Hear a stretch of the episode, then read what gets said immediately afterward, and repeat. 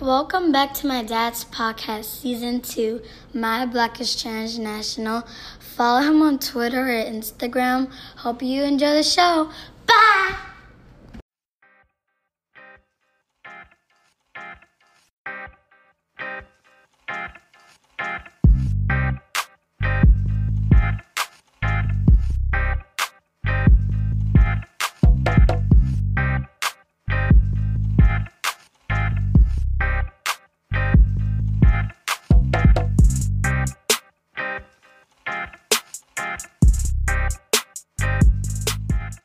You are listening to my Black is Transnational.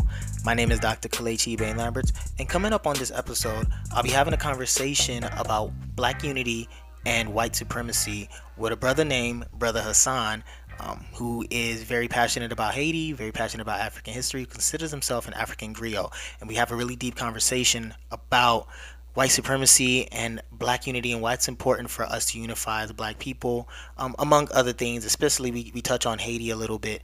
Um, but before we get into those, uh, if this is your first time listening to My Black is Transnational, you can find this podcast on any of your favorite podcast listening platforms. You can find it on Apple, Google, Stitcher, Anchor, wherever you like to listen to good podcast. You can find this podcast in its entirety on there as well. If you want to learn more about this podcast, you can go on our website at www.blacktransnational.wixsite.com slash podcast.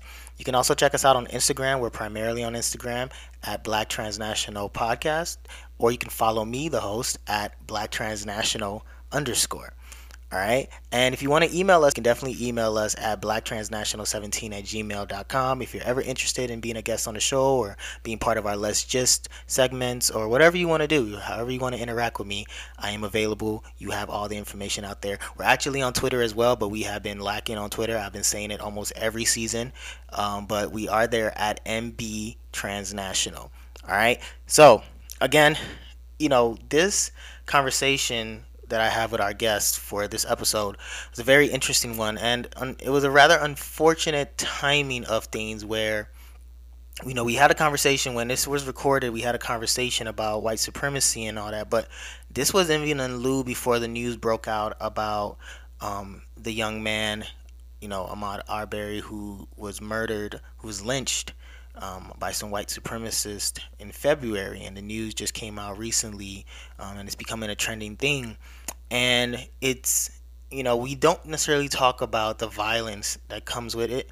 You know, we really talk more about the strategic manipulations of black people um, by the majority um, and how black people psychologically are impacted. Uh, we talk a little a lot about Haiti, Haiti, for those who are from there, and he has you know bloodlines connected to Haiti, and you know, we really talk about just the impact of him going back there and why it motivated his experience and upbringing and his passion for African history, um, for for unity, for Black unity. Well, he uses the term "getting on code," uh, as far as Black people being able to be aware, to be um, to be very active, right? And he talks about his process of how he transitions from being a youth who's going down the wrong path and how he finds himself through education, through knowledge, and is trying to give back, you know, through his advocacy. Um, so, a very interesting conversation f- during some really, really somber times right now for black people. Um, but it's very important to understand that, you know, we have to be a lot more vocal. We have to be a lot more active when it comes to these things. Obviously, people feel like they can just go down and hunt us. Hunting season is is open, and that's unfortunate. So let's not just watch these things go idly by. Let's really take this conversation that I have and apply it to what we are currently experiencing. And I hope that we are able to at least, you know, for whatever it's worth. Um, I don't think we should respond with anger. Um, and I even think some of y'all may find this conversation and what Brother Hassan says to be a little bit um, aggressive, you know, in a sense, or a little bit radical. And I like it. You know, I think there's a different perspective that's added to this podcast. Uh, but I think there's something that we can definitely take out of it as far as what we need to do as unifying as, as black nations, as black people, as black communities. All right. So I'll stop rambling. I'm going to use this opportunity to segue. So, without any further ado, here's my conversation with Brother Hassan. Enjoy. Hello, everyone. Welcome to my Black is Transnational. And for today's episode, we have on our guest who came to me highly recommended by many people who have been listening to the show. And I first and foremost want to thank those who've been listening who have been recommending this brother. Um, for the recommendation. We're very excited to have on the show uh, Brother Hassan, who is um, an African griot, you know, very an enthusiast of the African history and really an enthusiast for the Haitian history, Haitian culture, and will be talking with us about how the psychological effects of um, of the Haitian people or African fellow Africans in the diaspora, how it has um, played a major role um, that's connected to our history. So, welcome, brother Hassan. How you doing? I'm good, brother. Peace, peace, black family. Peace, peace to you too, bro. Um, so first and foremost, before we get into the conversation, I just want you to have a moment to just introduce yourself to the listeners for those who may not know who you are. Let them know your background, your, you know, who you are, what you do, what your passion is. Okay, so uh, again, I'm, my name is Brother Hassan. I'm from uh, Miami, Florida. Uh, my mother is from the island of Haiti, which is Haiti. Um, my father is also from Haiti, but his father is from Benin. Hmm. And so my grandfather was a, a Yoruba man uh, from Benin who actually migrated to Ayiti, to Haiti, um, in about the 50s, I believe. You said in the 50s? Uh, yeah, I believe he migrated in the 50s or the 40s to Ayiti. And, uh, you know, starting a new life, escaping one area to another area. Right. And um, I was born and raised again in Miami. Okay. Um, I'm a 10th grade dropout, uh, seven time felon. Uh, I like to consider myself to be the Malcolm X of the South, hmm. someone who was headed down the wrong path, um, you know, involved in a lot of nefarious things uh, as a youth. Mm-hmm. And then one day, some information was presented to me um, on how we were being manufactured as African people to be and act and uh, conduct ourselves in a certain manner. And so that led me to Dr. Frances Cress Welsing, that led me to Neely Fuller and uh, Dr. Amos Wilson. And so from then, my life began to change, kind of like Malcolm X's life, where I began to see some of the things that, you know, I was behaving in and, you know, the way that I was uh, conducting myself was all an orchestrated plot since mm-hmm. the very conception of my birth. And so that's just a, a, brief history about me. I've been fighting to educate my people.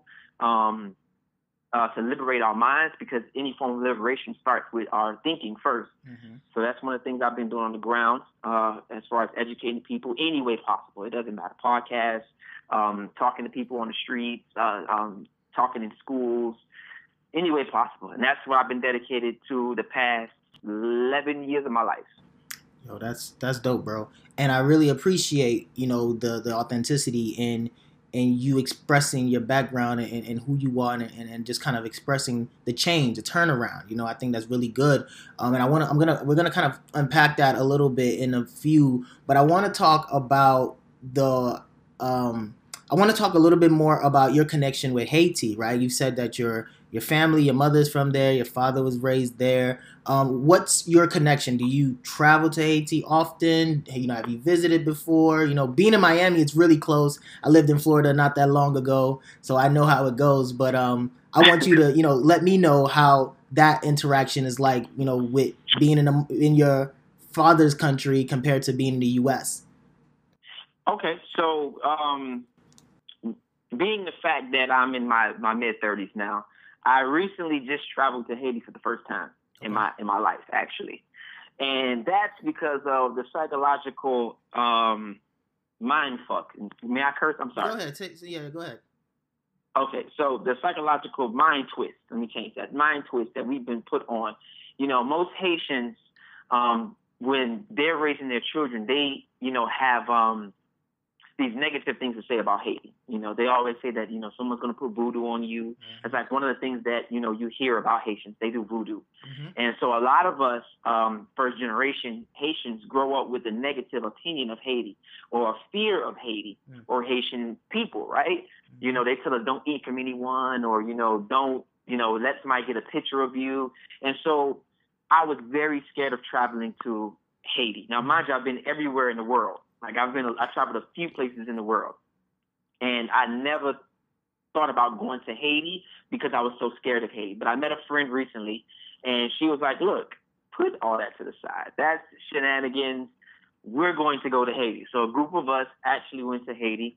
Um, stepped foot on the ground. We we did some things in the orphanage, and um, we traveled around, seen some historical spots, and it was it was mind blowing, man. It's beautiful. And every place you go to, and I want the listeners to really take this in consideration. Everywhere you go, there's going to be beauty, and everywhere you go, there's going to be some horrible things, right? Even in America, yep. you go to New Orleans, there's slums in New Orleans. You go to Texas, you go to New York, there's beauty in everything, right? And so Haiti was the same thing. Haiti was like some spots were breathtaking. I mean, just breathtaking.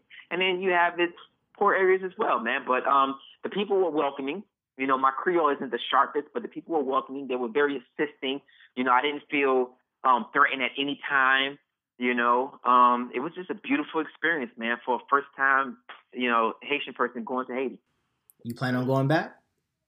Definitely, definitely. I'm not gonna lie to you. There's a um, a place called the Citadel, uh-huh. and it's in Cap Haitian, which in the which in the northern part, and it's actually the the biggest um, structure in the Western Hemisphere, like a, a, fortress in the Western Hemisphere. There isn't anything like it. It's on top of a mountain. It takes two hours to get up there. Mm-hmm. And that did something to me walking up that mountain, knowing that my ancestors mm-hmm. took 12 years to build this castle, this fortress. And, you know, the whole time I was walking up there, I was like, man, think how brutal slavery would have to be that every day you'll walk two hours up a mountain with bricks on your back to build this fortress. Yeah.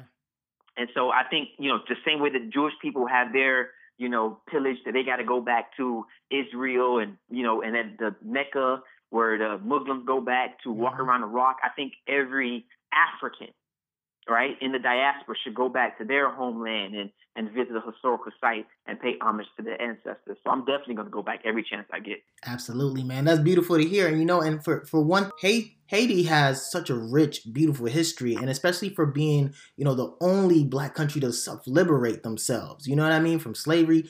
It's it's it's powerful. You know, even what you just mentioned as far as the citadel to to go back there and to be able to see that and be able to have those connections it, it, makes you realize that there's so much more than what you see in the US right? Like there's so much beyond what we experience here in the states sometimes that when we go back home and, and you know I've had a similar experience um, as far as having family members. I was born in Nigeria but even when you know I had other family members who were living in, in other countries, that fear of not going back because of this, that, and the third, because of you know whether it's someone's gonna rob you or someone's gonna do voodoo or you know whatever the case may be.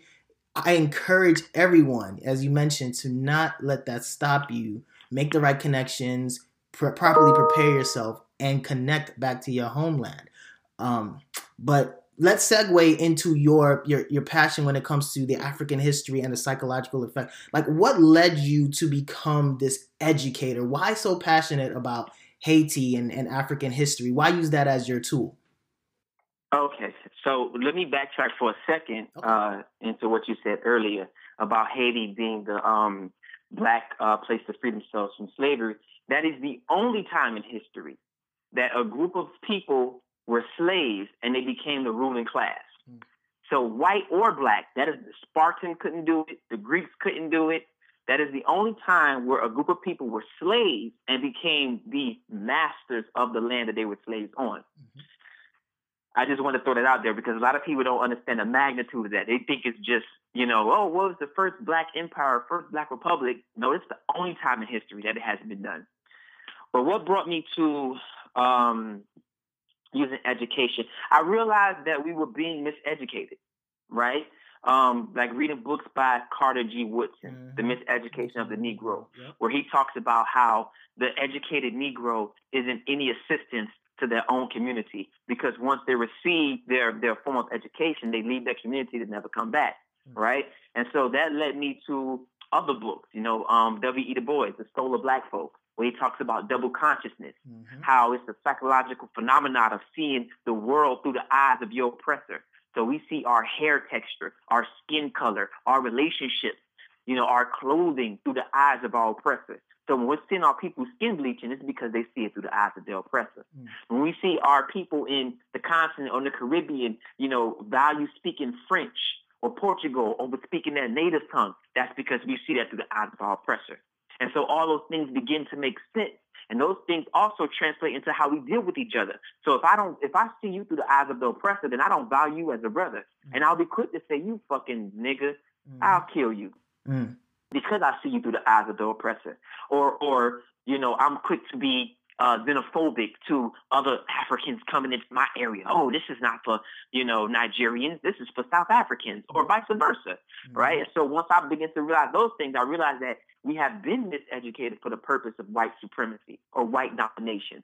And so that's what kind of led me down the path to you know, realize it. Because as a child, you grew up and you wonder, why do we hate each other so much? Why does black on black, black on black violence exist? Mm-hmm. But again, all violence exists in all races. But I'm just saying specifically for black people. Or why do we hate each other? Why black celebrities in Europe and in the Americas, every time they get money, they marry someone white. So all those things exist in our minds. Some of us you know, may not vocalize it as much. But we all think those things. Mm-hmm. And so I began to think, like, well, why does this exist? Why do we have this self hatred? And that's what kept on leading me to, oh, we've been miseducated for a purpose. You know, Dr. Amos Wilson said, it's, if you want to understand any problem in society, don't look at who suffers from the problem, look at who benefits from the problem. So when we look at black black violence, we look at mass incarceration, we look at the continent of Africa being underdeveloped, we know that it is it has all the natural resources.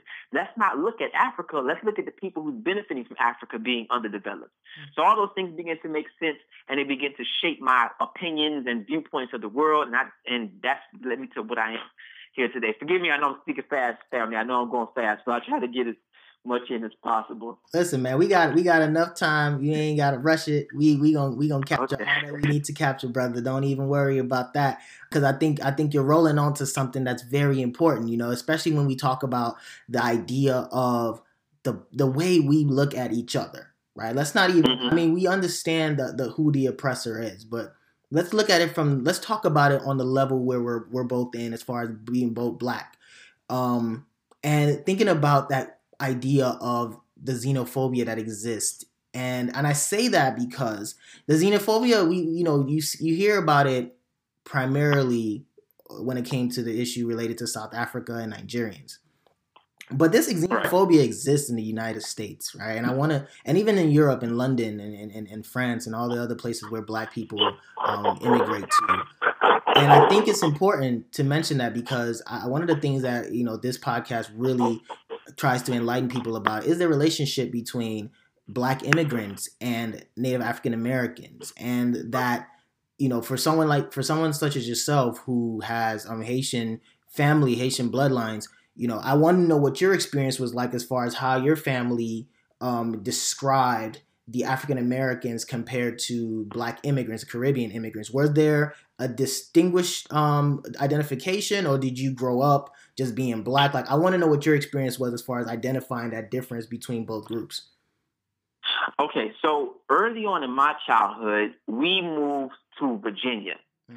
So my family, my family made it here from Haiti, and then I was born here in the states, and so we ended up in Virginia. So my earliest memories would be of being in Virginia, mm-hmm. and my mom didn't speak any English. Uh, my dad, not so much as well. But there was a a woman. I can't remember her name. I think it was Sarah. But there was a woman who was very Afrocentric, and she always used to wear African clothing. She was an African American, mm. and she basically took my mother in, as far as like helping her get a job at Denny's, mm-hmm. showing her how to, you know, drive and things like that.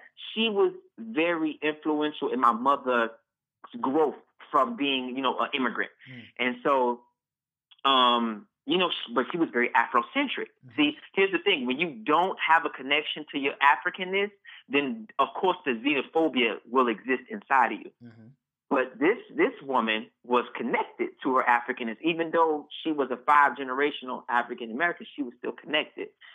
Then we end up moving to Miami um, early on, right? Mm-hmm. And it wasn't the same experience um, Florida has a, a different vibe in another a lot of different states. Who you telling? Um, yeah, Florida is there's something in the water in Florida. Right. So um, we we moved down here, and automatically um, the neighborhood Little Haiti was already created. Yeah. And um, you know that was done. That was done by, of course, the white supremacists. You know, orchestrating things, and we were directly across. Um, literally, I ninety five separates Little Haiti and Liberty City. Liberty City will be uh, African Americans. Little Haiti will be primarily uh, Haitians, mm. and they all went to one school, which was Edison. That's like kind of right in the middle. And in the 80s and the 90s, man, it was horrible. It was terrible. It was a lot of um, picking, mm-hmm. a lot of uh, violence, and um, you know, just a lot of uh, uh, stereotypes about us, which was coming from the, the media. Mm-hmm. See, the thing about it is, is that um, the media was was instead of us getting to know each other, the media was our median. Yes. So the media was telling us what what it is about African Americans and what you should know about Haitians. Mm. Haitians got AIDS. Haitians come from voodoo, and African Americans, same thing. Oh, African Americans are lazy. African Americans are dirty. So we allow the media to shape our opinions of each other, and then that created more of, of a divide right? Mm-hmm. And a lot of things, a lot of things I noticed too early on as a child, which play in my mind now, is that a lot of white missionaries would come to my house and other Haitians' house to give out clothes and do things like that. And so now they're grooming the the Haitians to say, hey, look, we're your friends. You know, we're here for you. You know, we're here in the name of Christ, mm. right? And a lot of times this creates a type of subservient behavior in us mm. when we come from different countries and we come to America. We say, hey, look, when I got here, I didn't have anything. And a white person gave me this, a white person gave me that. But as a child, I always, me personally, I'm saying my personal experience, I always remember that black woman, which I think her name was Sarah. I can't really remember her name, that did for my mother when we first got here. Mm. So I didn't have that experience with the, the white people coming to my house. But it happens though. Um, but to answer your question, um, it wasn't too good. The communication and the uh, connection between African Americans and Haitians was horrible. There are some parallels that you described in that answer that really aligns with very similar experiences from the African um, immigrant perspective and not you know from those from the diaspora the islands as far as that perception and i think that that speaks to a commonality right to a common source of it being the media because that perception that african americans are lazy right? They're violent, right? They're brutal. Um, you mm-hmm. know, and and they, they cannot be they cannot be domesticated or they can't be taught they can't be civilized. I mean, that is something that a lot of my my peoples coming from Niger, like they have that perception you know? And and and i think you speak to something even even more deeper as far as that grooming perspective. And i want i'm going to ask you a little bit about what's going on in your opinion in haiti in a little bit but i still want to continue with this train of thought. But that whole idea of you know white people being the first ones that were nice to me you get me mm-hmm. like that first they were the i mean that is so common bro like i've had conversations where it's you know the first experience that an African or black immigrant had when it came to America, the people who embraced them were the white ones, right? And that leads to some level of affinity with white people, right? Mm-hmm. And, the, and the research will show that a lot of black immigrants tend to disassociate themselves from Native African Americans, and it's a term they call downward assimilation, right? Which is the idea of not wanting to associate yourself with this particular group because it brings down your overall value because you immigrated for the pursuit of affluence and you associating yourself with this group will essentially hurt you right it, so it puts you in this group where you will not be able to achieve your set goal right? And I think you kind of hinting of that whole thing as far as the missionaries coming in and doing this. And I'm sure their intentions were well and good, but there's something behind that as to how it helps, as to as to how it you know shapes how we see our fellow brothers and sisters that are literally across the street. You know what I'm saying? Right. So so that's that's very powerful, man. And um and I appreciate you sharing that. It's just I just found the commonality so so deep. Well, you know what? This might upset upset a lot of your listeners, but I am one who firmly believes that there is no such thing as a good white person, and now I, I got to be frank about this, right? Be real, be real. So, speak your truth. No, I, I got to be 100% frank about this. So when these missionaries come in and do this work, when they come in to do work for immigrant people, right? Or they go to Nigeria to do work in Nigeria or in Haiti, right? Mm-hmm. One must ask themselves, do you not have a population of blacks who need your help in America? Mm. Why is it that you would skip over black Americans to help a Caribbean person? It is because they have not personally had that connection or that history of mistreating these people in America. So you're coming to a group of Africans who have fresh eyes for you, right? Mm. Because African Americans, they already feel like you slighted me for five generations. Mm. You hurt my family for five generations. So no matter what good you try to do to me or for me, I'm still going to look at you with sideways eyes. Mm-hmm. So they feel that they have a better chance of brainwashing fresh African eyes. And this is why they'll skip over New Orleans, they'll skip over the Bronx, they'll skip over anywhere and go way to another continent to try to clean their their uh, um, perception or clean mm-hmm. someone's perception of who and what they really are. It's not because they really care. It's not because they they they they have a liberal bleeding, bleeding heart. It's because they want to maintain that idea that whiteness is good, mm-hmm. and as many as many Africans they can convert to. Uh, I don't want to say a coon, but being misguided, then that that creates a buffer zone, right? Because when we begin to say, you know what, white people are really tricky. There's going to be an African that's going to say, no, no, no, no, no. This white guy actually did something for me, and it's like, no, we're trying to get on code. We're trying to to create a narrative here, and you're always going to have that buffer zone of Africans, whether from the Caribbean or from the continent, that have been helped by white people, and so that's why white people do it, not because they really care. Mm. They want to create a buffer class so we can fight amongst each other. It's real though, bro. I mean, I can't, I can't, you know, and I say that because when I came here as a shorty, when I came to the states in 1997, um, that was that was as as naive as I was.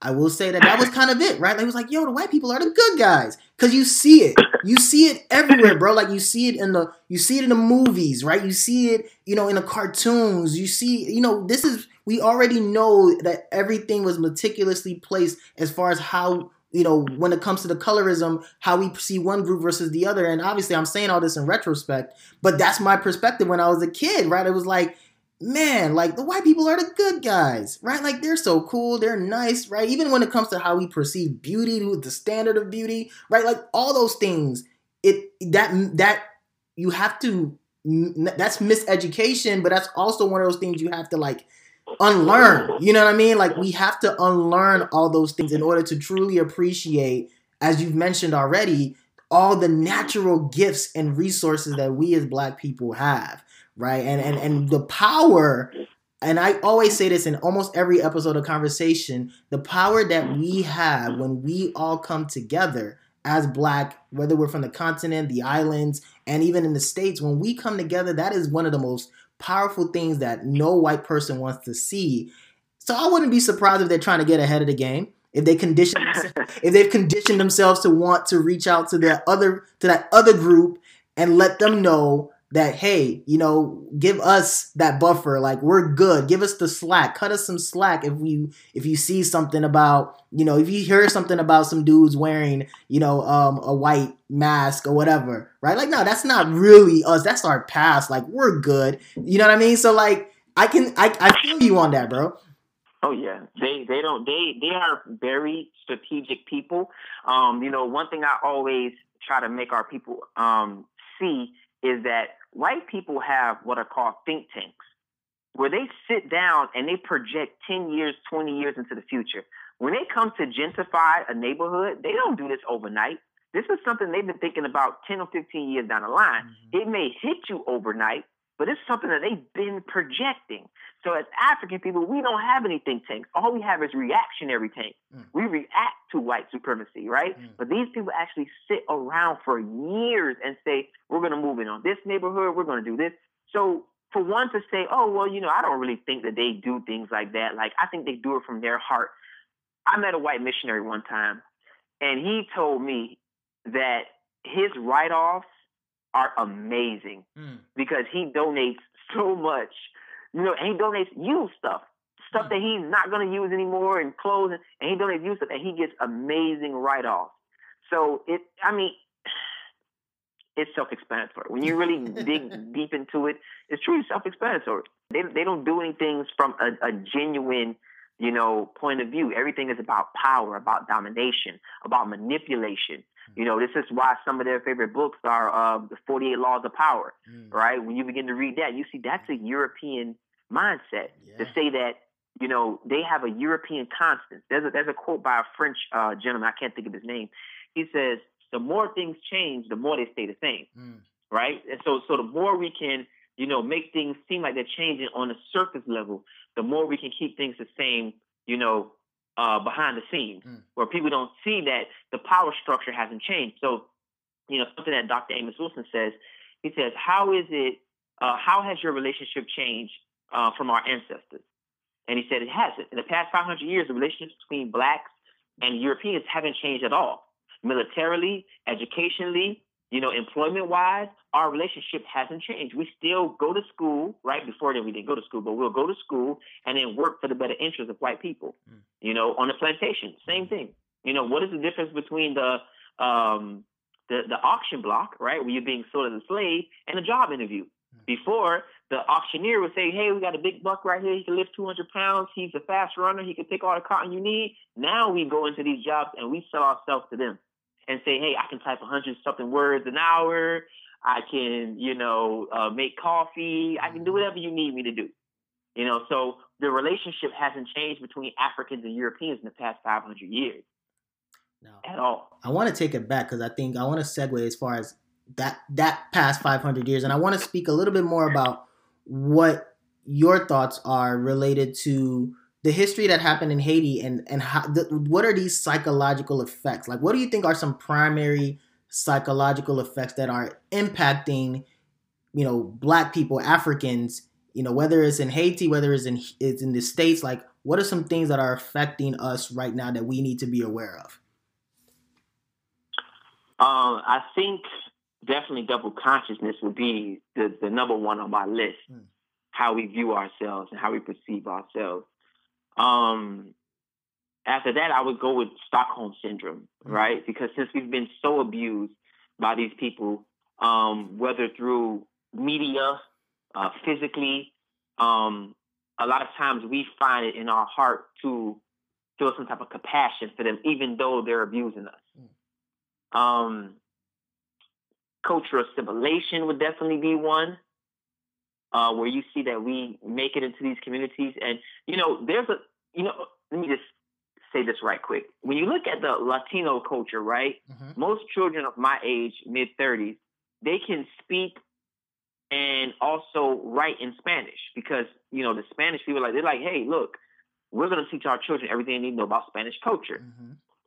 Most Haitians and most continental Africans that come to America after the first generation of being here, they really can't speak their native tongue.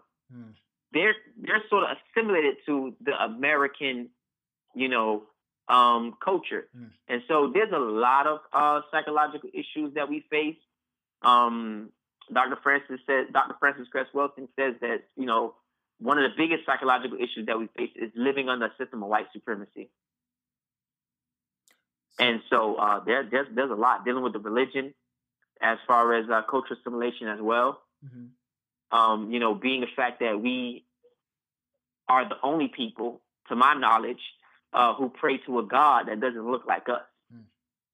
You know, so. I mean, there are lots of things. Yeah. There are lots of things. Um, and I want to just kind of follow up that question and ask you, what is, what do you think is a possible solution, or at least a way to address these the double consciousness, um, and um, everything that you listed already?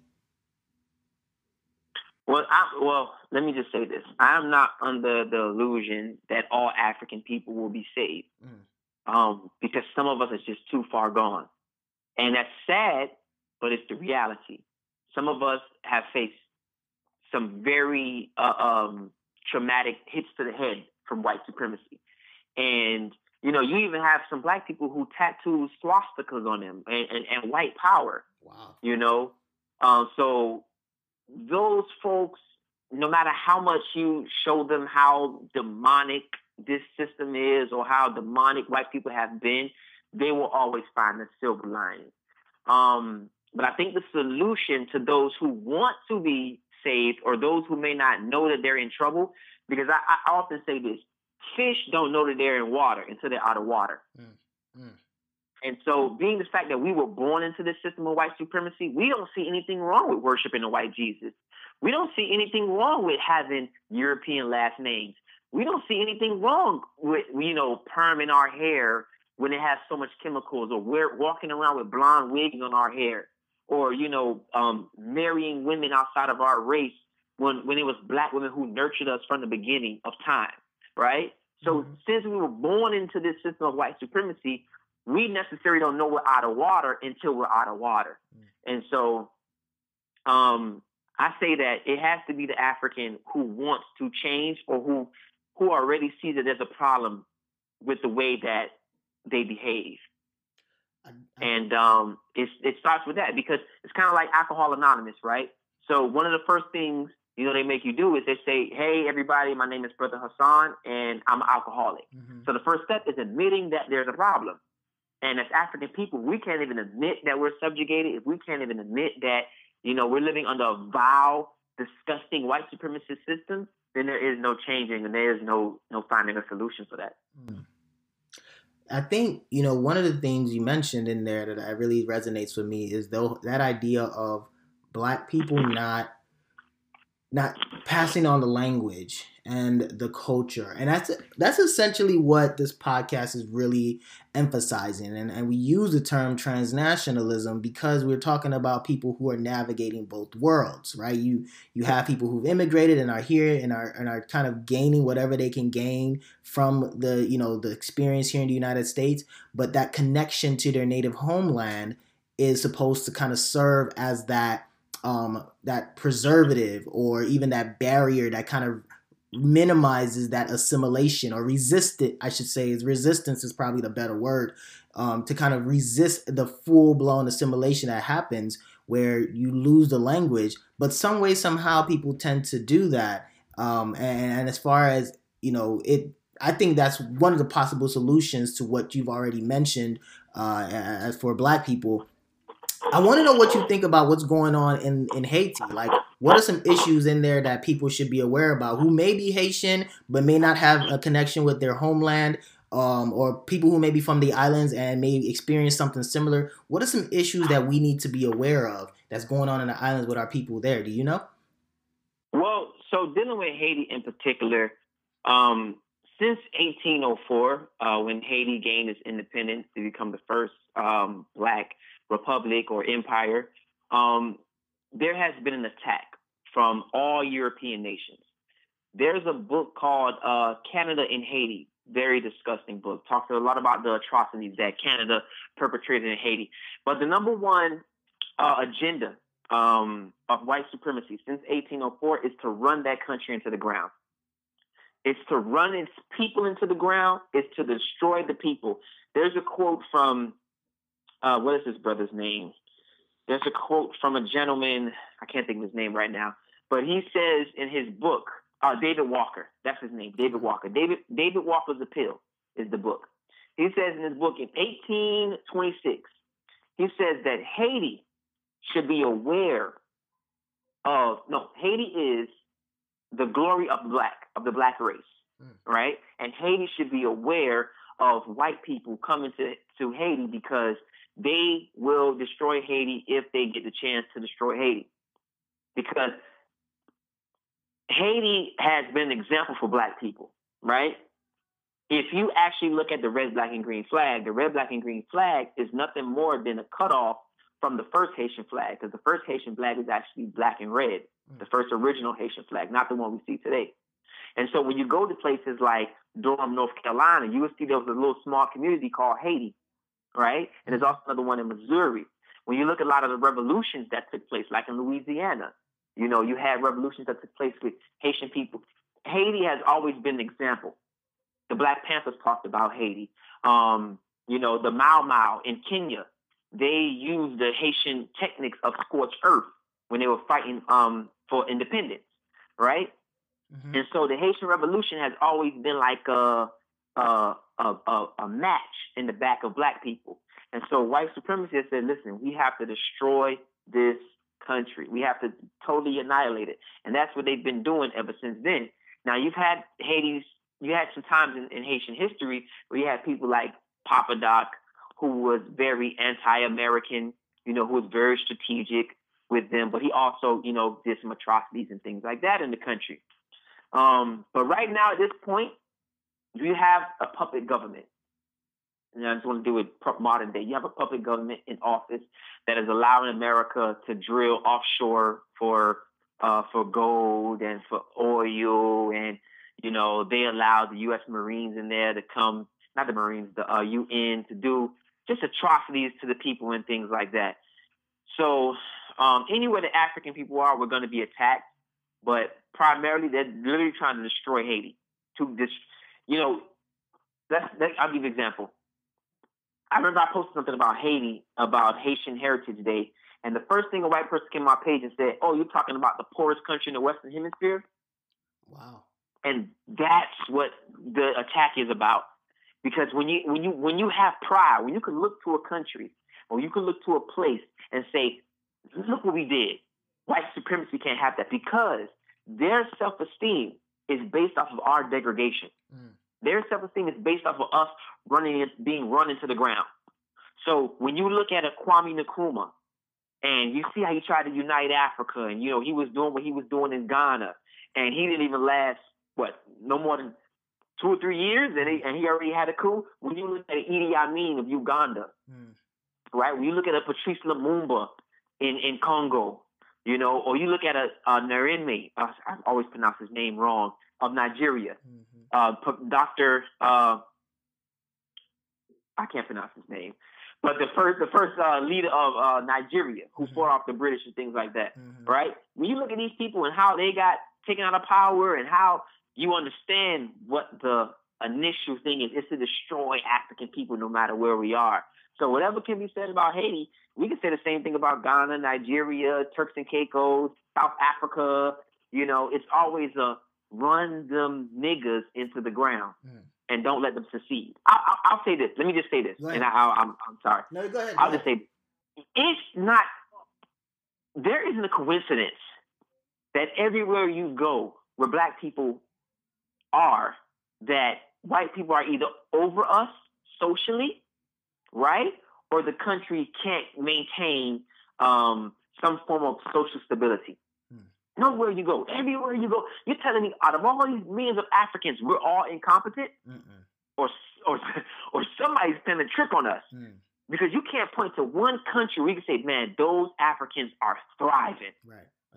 Yeah, that's that's, that's very gloomy. I, I mean, uh, that's a very gloomy but true statement. You know what I mean? Because even as you were talking, I, I just kind of said out loud, like, the only the only thriving country, black country, is Wakanda, and Wakanda's not even real. You know I mean? like like it's fictional. You know what I mean? Like the, so that means that right. the, the, to imagine African African countries thriving is only a figment of our imagination that had to be created by Marvel. You know, and that's. You, do you remember? I'm sorry. Do you remember how upset white people were when Wakanda when the movie was coming out? Oh, they were butthurt. Because even even the idea of black people thriving bothered them. Butt hurt. They were butt hurt. butt hurt. Butt hurt, bro. And so that's what we must understand. There's no there's no coincidence that Guinea was destroyed when when um these people begin to leave Guinea. There, there's no coincidence in this. This is all structured out white supremacy. We must destroy and keep you because they can't be who they are unless we are who we are. Hmm. They can't be that. That is that's it, it it's it it's um it's deep, man. it's it's deeper than rap, bro. You know, and and I and I think about it, and um and and I'm just like marveled, be, no pun intended. But but I'm just thinking about like how crazy it is because when you think about all the countries in Africa, you know, and which one? like which one? You know, that's that's kind of what is leading me to pause right now because I'm thinking about all the countries, right? Like in Mor- Morocco, like Egypt, like Congo. I'm thinking about all the countries that I could think of, even Madagascar. Like, where, where, where, where are they thriving? And without, and I'm like, none. I can't think of anything off the top of my head, which is which is a shame. I mean, Ghana, yeah, you know, Nigeria, yeah, but even there, they're, they're suffering a lot from the effects of colonialism, and that Stockholm syndrome is a big thing, not just for you know for slaves or descendants of slaves here in the states, but also for descendants of those who've, who've gone colonialism, um, and that plays a major role. Um, but I think in order to, I want to know like with all this information like when you when you were learning about this you know as you mentioned before your history of dropping out and and you know you know kind of going through the this this winding road until you found yourself you found a Malcolm X within you how did you feel when you started to be um when you started to be enlightened and you started to learn all these things like did you have a fire burning in you or like what was your response when you started to become more educated in in, in this whole thing um, I went through two levels of anger, hmm. right? And the first level of anger was being mad at white people, right? Mm-hmm. And the second level of anger was being mad at black people for not being mad at white people. Hmm.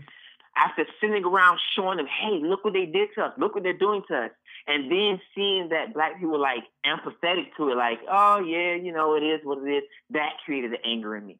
So I went through those two stages, and then the, I guess the third stage was just being angry. I was just mad all the time because when you know that there's a game being played on you, but enough people are not reacting to the game, it kind of makes you be a part of the game. Like the situation that we're in right now, this whole coronavirus, right? Mm-hmm. You know, people like Garvey have come before us and told us that we need to be self-sufficient. We need to create a nation within a nation, or you know, we need to be able to you know, if white people disappear tomorrow, we need to be able to maintain ourselves, right? People have mm-hmm. been telling us for years, for years and years and years. Mm-hmm. And now we're in this global pandemic where the literally the people, the black people living within the states are at the mercy of white people. We're at the mercy of them to provide whatever they can provide for us because we haven't done so. Right? And even other nation states in Africa are also dependent because with trade and things like that, you know, like I'm disgusted to find that most of the fruit that we eat in the States come from Africa, but then they sell it back to Africa. That's disgusting. Yeah. They grow the fruit in Africa, ship it over to Europe or ship it over to America, and then sell it back to Africa. Mm. You gotta be, you gotta be kidding me. That's disgusting. So I went through anger when I got to that point, and then there was a level where um, I started being being more humble about it and start realizing that this journey isn't for everybody. It's really not. It's really not. It's not for everybody. You, you have to take that with a grain of salt. If not, you're going to be stuck in that angry place. And then I think a lot of people in, in, who call themselves conscious or woke, they get stuck in the angry place, but at the second level. And the second level is being mad at black people. So you will see people who say they're conscious, they're woke, and then they'll cuss a black person out in a heartbeat. Oh, you stupid N word, you don't know this. Oh, you dumb, you know. And they're because they're stuck. They haven't made it to that third level of just accepting who wants it and who doesn't want it. Mm. And I want to know, as we, we kind of are wrapping up, um, I, I just kind of want to know what would you, for those who are listening, because I know there might be some listeners who are like, okay, man, there's a whole lot of shit going on right now, and it's a whole lot of things that you dropping at me right now, bro. But what you want me to do? Like, what do you want me to do, fam? Like, I'm, I'm speaking as a listener, but I'm just saying there's some people I know for a fact who might be like, okay, so what what can we do? Like, what can I do? What can I do myself? What can I do for my community? Like, what can we do to kind of make sure that we are not you know, forgotten or we can be su- sufficient. Like, what are some things that you think we can do? I mean, I want to have this conversation with you about what are some things that we can do for the next level. Well, we have to understand that we are all individuals in a social system. And so once we begin to understand that, then we begin to we should we should begin to understand how we should move within this social system. So I understand that every person I come in contact with, I'm shaping their opinion and I'm shaping their views, right? Mm-hmm. So if black people already have a negative viewpoint of each other, then I should be coming with a positive attitude to my black people, right? It bothers me when I hear black people say, dang, bro, you so nice, or you so cool, because that leads me to believe that they haven't met too many black people like me. And so when we begin to move as individual vessels and we understand that we should be on code with one another, meaning I'm not going to throw another black person under the bus, I'm not going to do anything that's going to go against my cultural values, right? Because we must understand also culture is a form of survival. Mm-hmm. Mm-hmm. Culture is survival. survival. When you understand culture, that is a form of survival. Like right now, again, dealing with this um phenomenon that we're dealing with, you know, this coronavirus thing, right? What have a lot of Africans do? They went back to their cultural stuff. They start getting herbs and plants and things like that. You know, but here in the West, they're like, oh no, just you know, we went for a vaccine. So culture is survival. So when we get back to understanding culture, when we get back to understanding relations with one another, you know, then we can move forward as a people. Because again, they can only work. Europeans are only what I think five percent of the world population. Mm. They can only work the best when they can create situations like um, Rwanda, where they can pit Hutus versus Tutsis. Mm-hmm. Right? And this is why they constantly get scared when we talk about unity. Yep. Because they understand that, that that threatens them, right? Yep. So be on code of the African people. Be on code. Even if you have ethnic differences, even if you have historical differences, be on code. You don't necessarily have to throw every black person under the bus. That's what we like to do. We love to be the the sacrificial lamb and just chop a black person down. Mm. You know, Neely Fuller says if you don't have anything constructive to do, right, then don't be around other black people if it's not constructive. And so one of the things that I've learned is if I'm not coming to your house to fix your car, to work on something, and to do something, I don't come to your house because then that's that's too much free time. You know, if you're a Christian, they say that the, the, the devil the devil time is idle time. Mm. So the more time you got, you're gonna get in, you're gonna get in trouble. I'm coming to your house. What we gonna do? We're gonna drink. We're gonna smoke. We're gonna talk trash, and then at the end of that, we might get in a fight.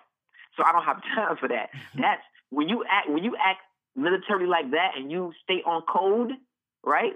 Whereas I'm not coming to your house to bull job or I'm not riding with you to bull job, then that that minimizes the negative stuff that we get into, the negative comments we hear about each other. It minimizes because black people we kind of lost the, the, art of socialization. Mm. So just be on code, stay on code. You know, it, you don't have to go around trying to save the world. Just stay on code, be on code, and it'll work itself out. White people never, never, never, never, never, never jeopardize the white race to save a black person even when you're right and you asking the right person, aren't I right? Aren't I right? They'll look at you like, yeah, you're right, but I'm not gonna agree with you against this white person. They will find Dylann Roof will be the prime example. Dylann Roof went to church and shot nine people, nine black people. I couldn't find one article where they condemned Dylann Roof. Oh, he, you know, he was a troubled kid. You know, he was, uh, you know, his mom got divorced and they will find excuses even when they know that the white person is wrong. And that's what it's called. That's what it's called being on code. They are on code with each other. We are not. If a black person would have shot some white folks, another black person would have came on the news and said, "That nigga need to go to jail. Y'all need to kill him." That's not code. And even though I'm not justifying anybody killing anybody, but you, you, I'm throwing in the point we have to be on code. Stop throwing each other under the bus. You know, just to go back a little bit of colonial times. I know I'm I know I'm long winded. Go back in colonial times, right? Um, a lot of people don't know how Africa was really taken over. You had during that time period a lot of Muslims that was in West Africa, right? And so a lot of times they were making deals with Arabs and making deals with the Europeans because of different faiths and different religions oh, he's practicing the Yoruba faith. I'm a Muslim. We don't believe in that. You know, let's let's sell them out, or or let's do that. So we got we got to be on code, bro. And I think that's an that's an amazing way to end this discussion. And I and I and I do hope, and I sincerely say this, I do hope that people who are listening understand, you know, the whole concept, the importance of unity. Um, being a very, very, very powerful weapon that a lot of folks out there are scared of. Um, you know, you may not 100% agree or may not 100% hate white people, and that's perfectly fine, but you have to understand that there are a lot of hidden agendas that a lot of us may not be aware of until we actually continue to delve into literature and information and, and, and good brothers like brother hassan who are passionate about this and here to educate you know us about what's going on um, among our people you know what I'm saying? So, brother Hassan, man, is there any way before you know we, we truly um, end this? You know, thank you for just your time um, and your and your energy and your passion. Is there any way that people can you know find you or you know you know hear more of you or hear more from you? Uh, so on social media, it's always going to be brother Hassan but I've been deleted several times on social media, obviously because of my content and how unapologetically African I am. Mm. Um, so it's Brother Hassan B R O T H A, right? Hassan with two S's, so H A S S A N. And right now it's Brother Hassan three because I'm actually on my third uh, uh, page, so that's with that number. Um, it's gonna be Brother Hassan on everything on YouTube, on Facebook, on whatever I'm doing. Is always gonna be Brother Hassan. Um, and that's it, man. I, I answer all DMs. You know, um, I reach out to folk, folk reach out to me. And it's all about educating, man. I don't know everything, um, but I do know I have the best interest of African people in mind. And so that's that's what I always move with, the best interest. Before I do and say anything, I literally think how is this going to affect the closest black person to me or how is it going to affect the black race? Mm. And when we begin to move like that, then everything else will fall in line. That's real, bro. That's real, man thank you so much for hopping on the show with me and, and, chopping it up with me, man. I think we went way over what I thought, but I loved it, man. and um and I, and I hope that we can have you on again in the near future, brother. No, brother, just throw out the black call. I'm there. Yeah, I heard that, bro. You have a good one, man. Likewise. So that's going to do it for this episode of My Black is Transnational. I'd like to thank Brother Hassan for joining us on this show. Um, I hope you all enjoyed the conversation that I had with Brother Hassan.